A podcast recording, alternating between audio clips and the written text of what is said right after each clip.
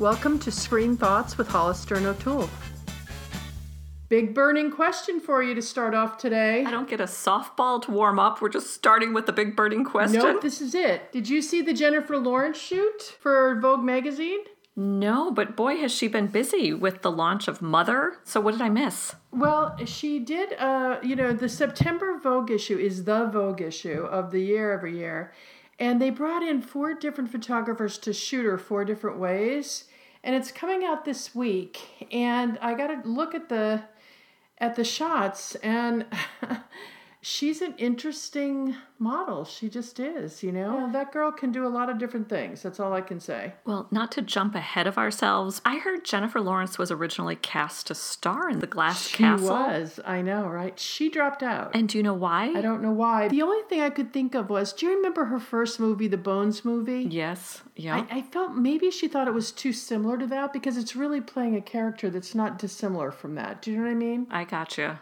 Yeah. Um, other than that, I, I can't imagine why she wouldn't want to play the role it's made for her. Well, speaking of upcoming movies, do you remember in our Wonder Woman podcast, I was talking about that book, The Secret Life of Wonder Woman, about Yes, Dr. yeah. William Marston? Yep. Have you seen the trailer? They're making a movie about him, the creator of Wonder Woman and the inventor of the lie detector test, starring Luke Evans. Rebecca Hall, Connie Britton. It's called Professor Marston and the Wonder Women. Who's Charles Moulton? That is my pseudonym. Why don't you write Wonder Woman under your real name? Because most Americans have a low opinion of comic book writers? Or is it something else? I wonder if um, if the huge success of Wonder Woman brought that to the forefront, and that's why they're doing it. I know? thought the same thing, Hollister. I'm going to Yeah. have to see when, because I thought, I wonder if they just threw this into production. And it is a salacious story, so, you know, it should be pretty go, right? interesting. Um, yeah, a little S and M in there too, as I recall, right?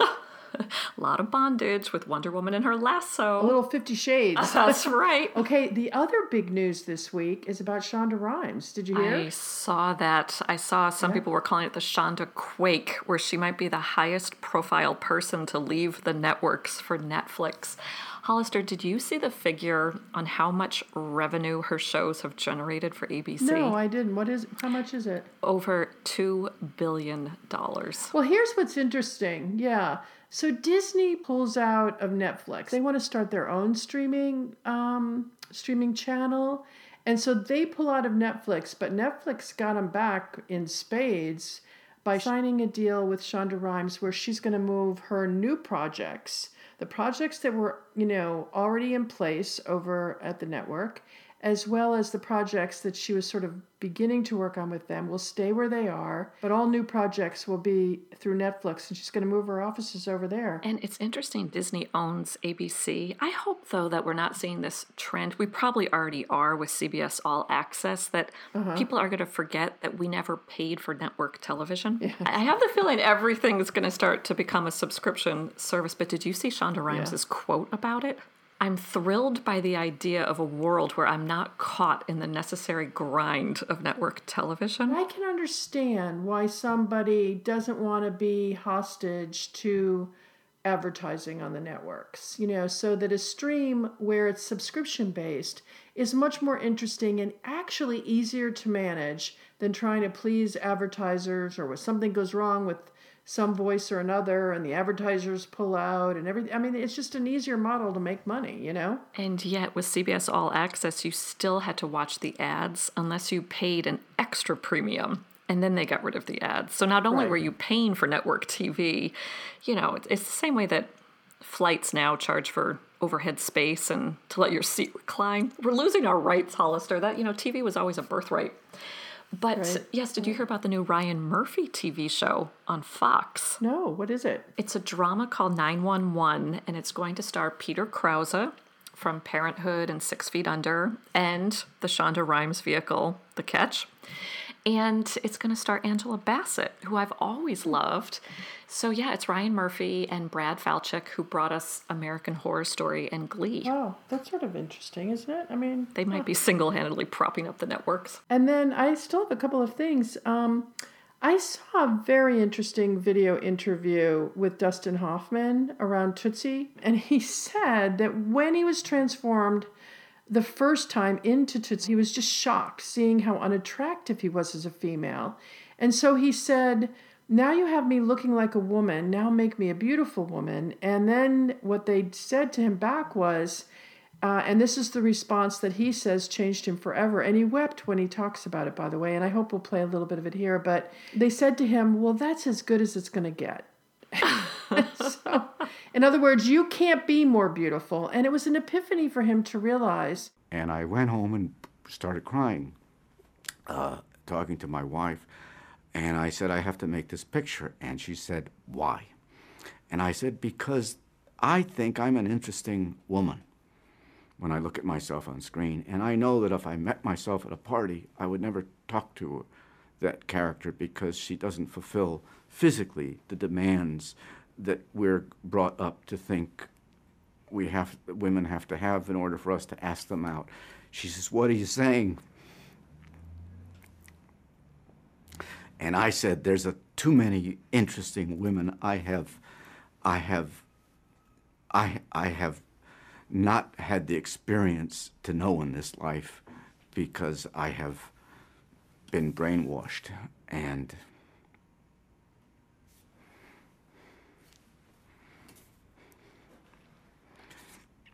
that was never a comedy for me.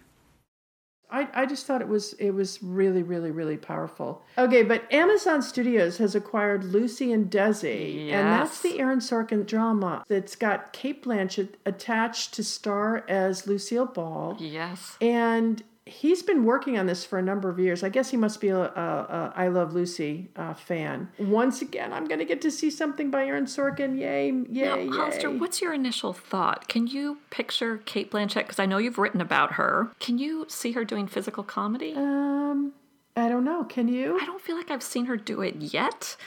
You yeah. know, I've seen her do live theater. I've seen her in a lot of dramas. I don't think I've ever Actually, seen her you know in a what? comedy. It, what? Now what's coming to me is an interview she did on Jimmy Fallon. So yeah, I actually can. She was, you know, quite quippy and tongue in cheeky and had a twinkle in her eye when she was, you know, speaking with him. So, you know, you never know what these actors can do until they're put into that spot. But maybe that's the reason she took it is it's something new out of her box. All right, girls. Now this is your last chance. If one piece of candy gets past you and into the packing room unwrapped, you're fired. Yes, ma'am. Let her roll! now, after mentioning all these projects that are coming out, I'm sure you saw on our social media where our listener Val mentioned which series is being canceled by Netflix. I know. Did you saw Gypsy? We're not going to get to find out what happens. I know. I mean, Naomi Watts is another person we'll be talking about with the Glass Castle, so she's still definitely busy, but I was kind of surprised by that. Were you? Well, I was surprised about Gypsy because they didn't finish it. They just didn't, and now I, you know, it's sort of like a hanging chad. It's just hanging there. Mm-hmm. Okay, so I guess I guess we should really move on and talk about the Glass Castle now. Yes, based on Jeannette Walls' memoir. That book sold over 4.2 million copies. It's been translated into 31 languages. I can see that. Can you not see that? I can totally. It spent 261 weeks on the New York Times bestseller list, mm. and right after it came out and hit the shelves, it was optioned so this is a movie that has been in the works for 12 years. Well, what's interesting about the options is a lot of people came and went in terms of who's going to, you know, Je- Jennifer Lawrence was attached to star and produce the movie. She was going to produce it. Oh. Mark um, Ruffalo and Claire Danes were previously supposed to play Rex and Rose Walls, and they jumped out of it. So I don't. I mean, usually when when that stuff takes that long to get going, et cetera, et cetera, et cetera. Usually there's a reason, but I don't know. I don't know what it is. I know Jeannette Walls has given a lot of interviews, and I was thinking about something you said on a prior podcast because she said, you know, it went through a couple different screenwriters, and there were a few that were kind of condescending towards the portrayal of her family. I mean, obviously, you know, Jeannette Walls will be the first to say it was dysfunction, but they poked fun at her parents or the rural environment in which they lived. And Hollister, I know that's something you've said where there's such a bias towards always portraying big city yeah, life well, on the screen. Well, not only that, but um, here's a quote from her I never thought my life would be a film. When it happened, my complicated mother, that's how she describes her mother, wouldn't participate. My brother came for the opening, but both my sisters did not. Um, I'm not making fun of my family. They're just wacky. Wacky is an interesting word to describe this family in this movie. In one scene, my grandmother's teaching me to swim in a pool. I thought it was her father, but whatever. I nearly drowned. Okay, here's the funny thing. I have always said, I mean, I, I, I like to write, as you know, and I don't write fiction, I write um, nonfiction. And what holds me back is that exposing people that you love to a perception that you have of them that might not meet their own is very dangerous in terms of sustaining relationships. I had no idea that her relationships took this big a toll. If her mother wanted nothing to do with it, her sisters didn't come, then you know that, that's a tough that's a tough nut to crack. Tough nut to crack. And yet, I don't know if that's so much the depiction of the life. It could just be too traumatic to relive. you think? Yeah, and I mean, let's... and I know she did wait until her father died before ever even thinking about writing the book. Yeah, but, well, he died in 97. He died a long time, 20 years ago. Yeah, it might have even been in 94. Rich city folk live in fancy apartments, but their air is so polluted they can't even see the stars. We'd have to be out of our minds to trade places with any of them. Dr. Taylor said we should go to real school. A real school, huh? This is as real as it gets, kids. You learn from living. You know, it went through several producers, screenwriters, etc., and then it landed in the hands of Gil Netter, who did The Blind Side, which was based on a real life story, and The Life of Pi, which a lot of people said was unadaptable. And Jeannette Wall said this about it. She said when she realized that this was going to be the producer on the movie, she said, if he knew how to make a movie about a Bengal tiger and an orangutan and a boat, maybe he'd know how to make a movie about my family. um, this was a movie about the complexity of people. You know, he wasn't all bad and he wasn't all good, but his mm-hmm. bad was really bad and his good was really good. And I thought it was very difficult to watch this movie. And I thought that this movie was totally, totally dependent on the acting, not on the script. And the girl who plays her when she's younger, not the earliest girl, but the next one up. Mm-hmm.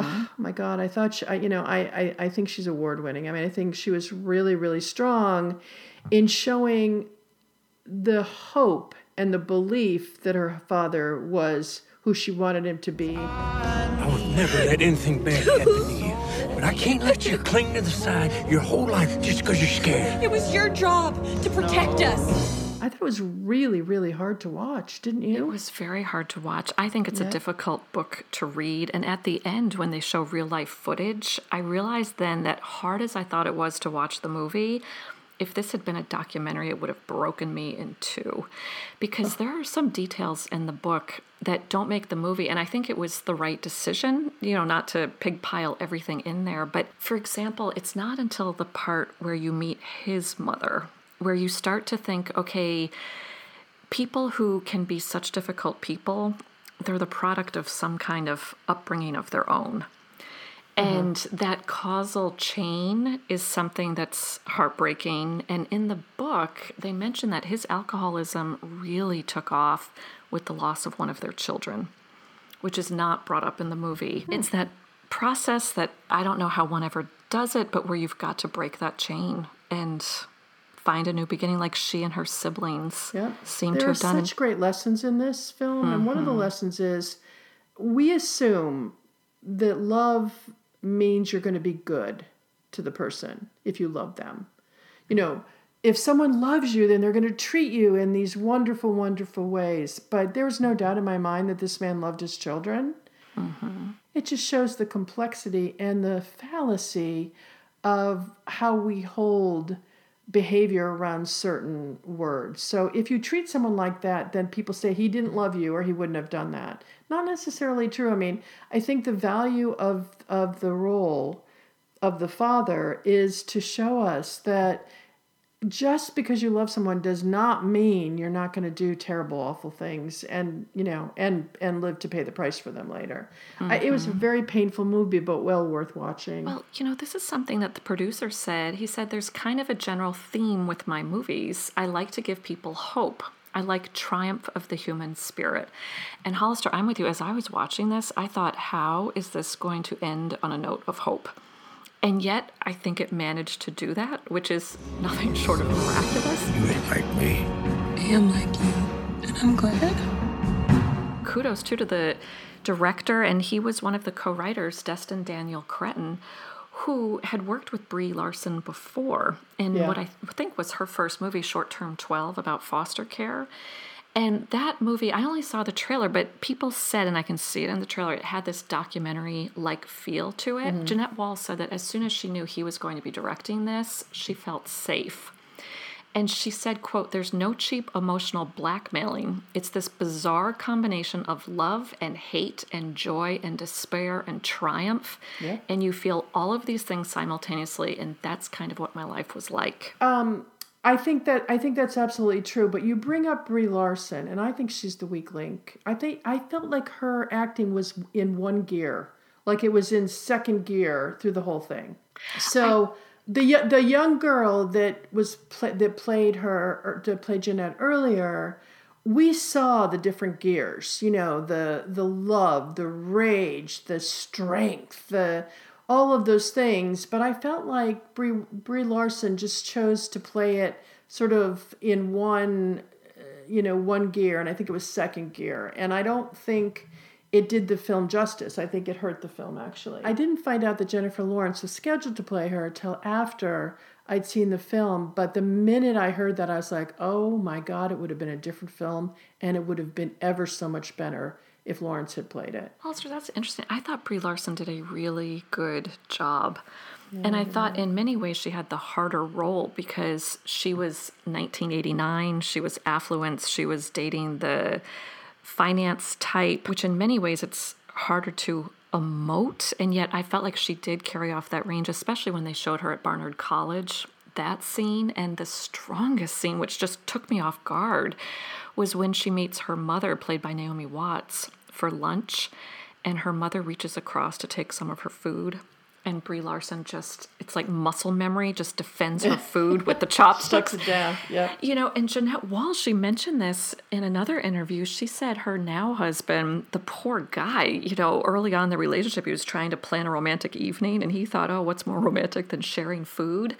And she said that is so ingrained in her from, yeah. you know, so many days without having any. She almost broke the guy's arm. you shouldn't be ashamed of us just because we choose a different lifestyle than you. Why did you lose your sense of adventure? In many ways, it kind of reminded me of a very dysfunctional version of This Is Us, where you've got the flashback structure, the alcoholism theme, but what I love in both is the truly strong bonds of the siblings.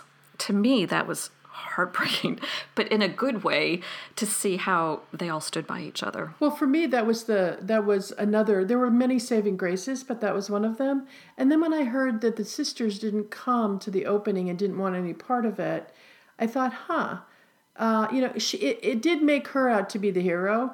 And I have a feeling all four kids were heroes, you know. I've read that the youngest sister was perhaps diagnosed with schizophrenia and she well, can you blame her? She was left alone. No but i'm thinking that might be why she didn't come but also yeah. she was the one that chose to live with the parents. I mean she was the youngest when they moved to new york and were living in the squat.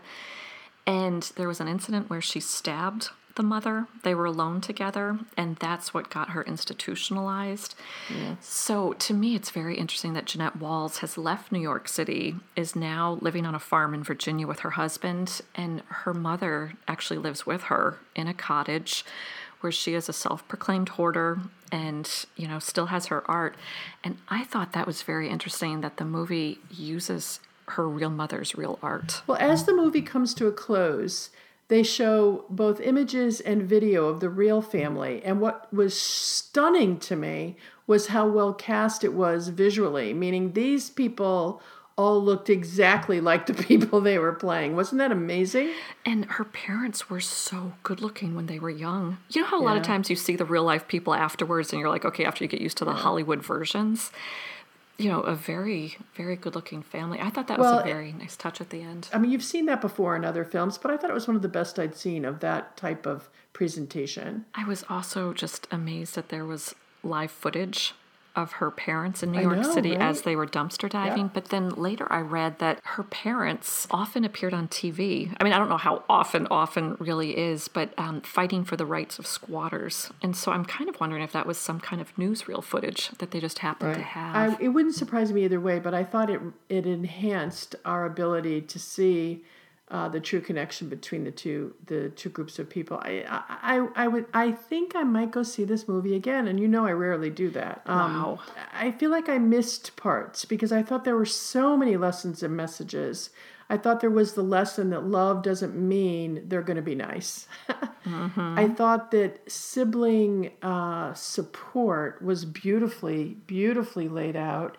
And I also loved the strength of Jeannette. I thought she was inspirational in how she just kept coming back for more, learning as she was going through each of the lessons. There's a scene where she's in a bar, her father's trying to take some guy uh, at the pool table. And as she's going through that scene, again, I don't want to be a, a spoiler, so we don't talk about what actually happens, but you can see the lessons she's learning as she's letting it unfold. So she's not fighting what's going to happen in that moment, but she's letting it unfold, and it's brilliantly, brilliantly done. And I, I think I might go see it again. I do. I do. It was very painful to watch, and sometimes I looked away. So I think I'd rather look head on now that I understand the nuances of it. And I knew the storyline. So I knew what I was getting into when I went. I just didn't think it was going to hit me so hard, you know? Wow, Hollister, you have fortitude. Did you notice at the end, the very last thing on the screen after the credits, it's dedicated to all families who, despite their scars, still find a way to love. Okay. All right. Are you really going to ask if I stayed out? well, because of the the documentary footage and the the real stills that were brought in, No, I thought once maybe it got there once was a it was chance. clear that footage was over, I was out of there. You ready?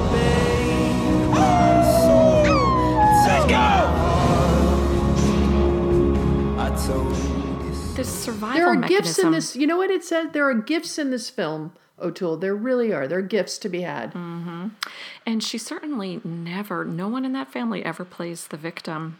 It was interesting. I heard that she was at a reading in one bookstore and, you know, she was reading from a passage and a woman shyly raised her hand in the front row and said, you know, I'm from Liberia and I don't think this is so bad. Everything is always relative. And the way, yep. you know, the way they coped, where life was seen as an adventure, even though they're being chased out of town, the father's lost a job, what have you. Let's go, kids. Adventure on our tail. He means the bill collectors. That reminded me of Life is Beautiful, where no matter what the backdrop is, this ability to tell another story in your head. And such an interesting wrinkle on the whole story is that, you know, she was working in New York as a gossip columnist. I know.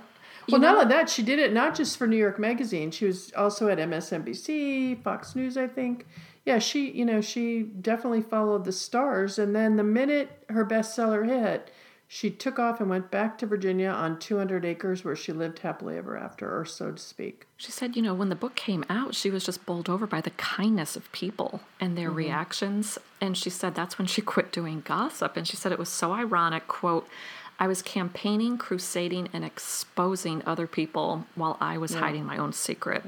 And I, I think lot- However, yes. there's also some great things to read about her comments about not uh, allowing secrets. That the minute a secret is exposed, it no longer has power over you. And I think that's another reason why I want to go see it again.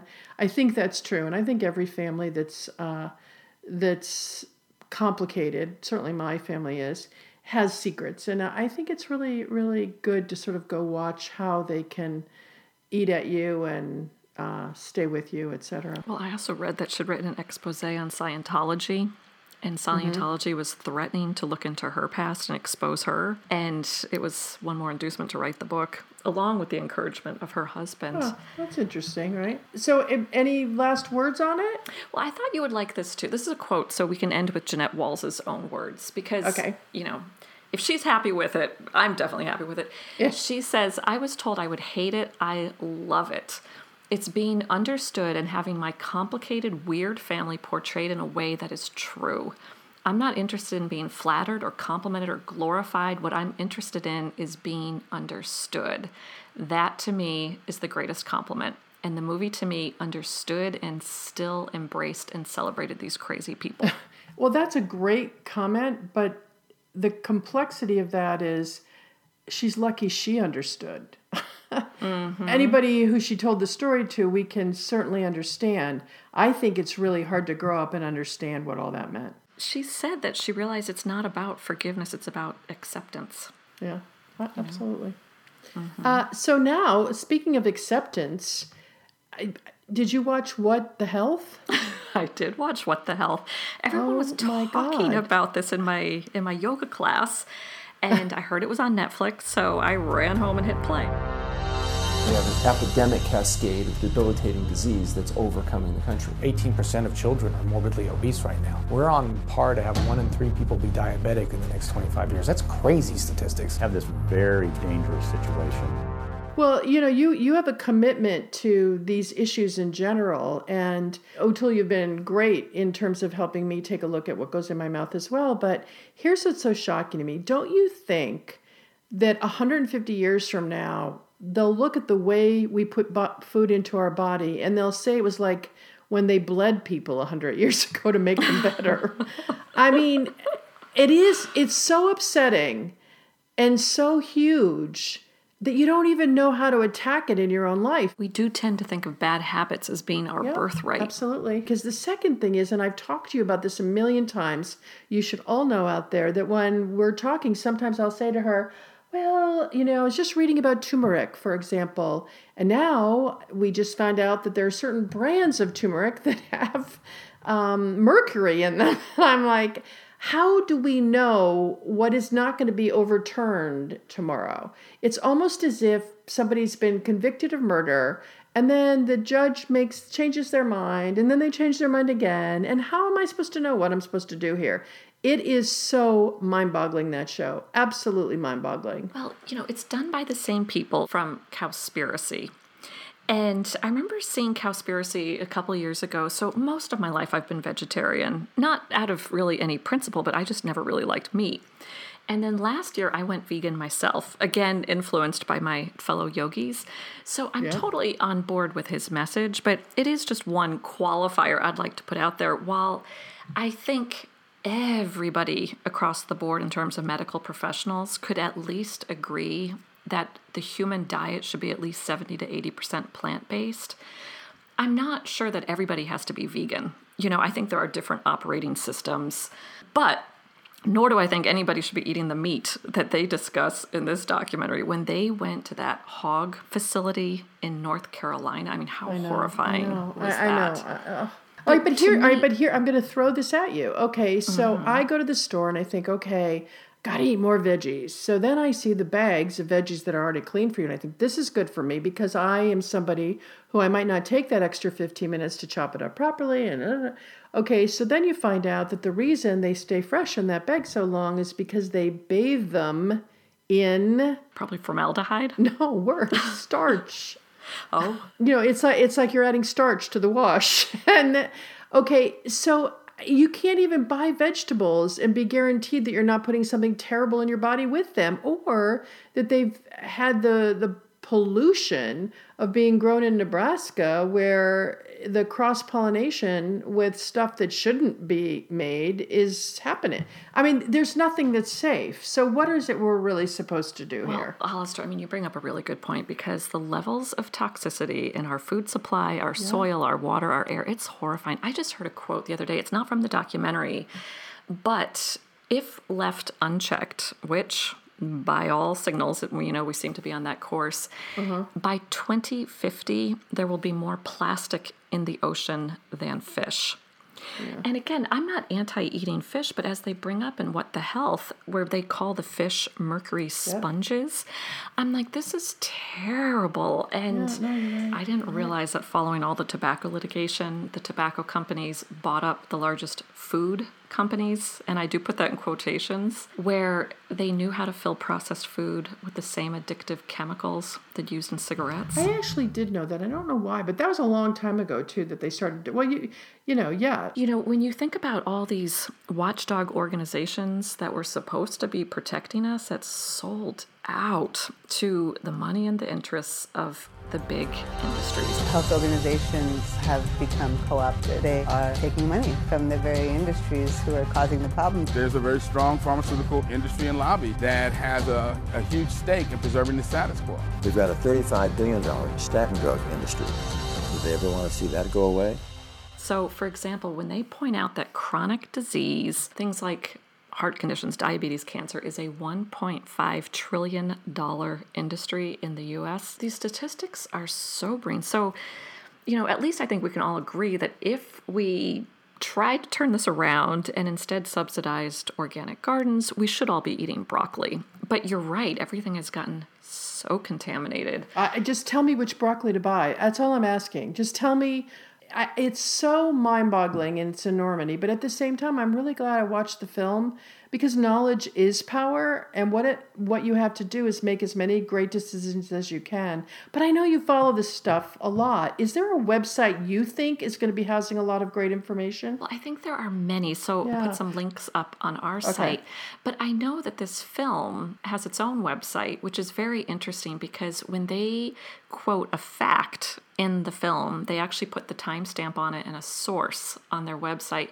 And that URL is whatthehealthfilm.com. Again, some very sobering statistics, but as a documentary, I thought it was a very engaging narrative structure. Like Kip Andersen, I I, think I did. you know, he's one of those narrators who interjects himself well into the story.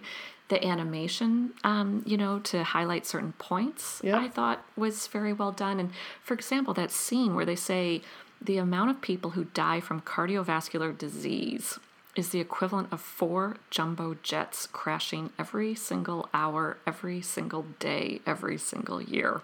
And when they show those animated jets crashing, I thought this is true that we have normalized. Yeah, that didn't work for me, by the way. oh, really?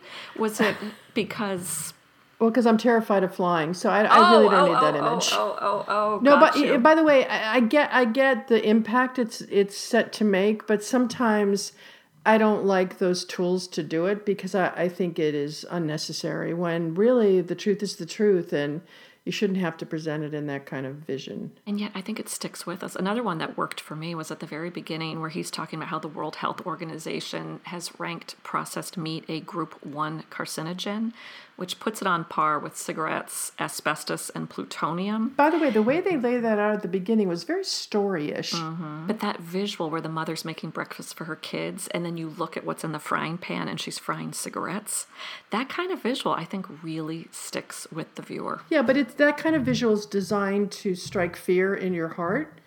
And you know, it's designed to slap you across the face. And I, I don't really want to be slapped. I just want to be educated. So I found those bits in a way where I think people will look away and get angry rather than be able to really take it in and make the notation for it. But you don't need to slap me across the face to educate me. You can just give me the data. See, to me, I liked it because the statistics are so daunting. About two out of three adults in the US are overweight, half of all Americans look at some form of cancer. I mean, even in the last 25 years, things have gone downhill so precipitously. I hope it does lead to better discussions because one Yeah. point, which I think gives us hope, is that unlike our Department of Agriculture, that you know, gets these individuals together who are taking money apparently from McDonald's and the National Dairy Council and the American Meat Institute, Coca Cola Kraft to figure out what should go into our food pyramid. Did you hear that Canada, they haven't passed it yet, but they have revised their food guidelines for the first time in 10 years? And this time they decided not to be beholden to the food industry and the lobbyists. So they're actually recommending a plant based diet Mhm. with less meat Oh, and less dairy. You know, fascinating stuff. So, uh, but I think I think it's a really good watch. It's on Netflix, uh, if anybody wants to pick it up. Which leads us to our list of six this week. Yes. Okay, here's what's funny. So the list of six we decided to do were um, father-daughter relationships in film or television, right? Mm-hmm. Inspired by the Glass Castle. Exactly. And when I went to start, for some reason, I, I started to think about father sons instead. So I had such a good time because I did all the father son stuff. So we'll have to do that another time. But today we're going to do father daughter. What's your first pick? What did you get? Okay, I'm going to start with George Clooney and Shailene Woodley making her film debut in The Descendants. The Alexander I didn't see Payne it. Do I need to see it? I'm the backup parent, the understudy. And with Elizabeth, my wife, in the hospital, my daughters are testing me. Real good job you're doing. I thought she was terrific. Okay, I was going to start with Les, Les Miserables. Oh, very interesting, Hollister. Yeah, I mean, it was one of my favorite plays on Broadway. And so when it when they made the film out of it, I wasn't sure that I was going to like the film. I wasn't sure that they could, in essence, d- you know, do it justice.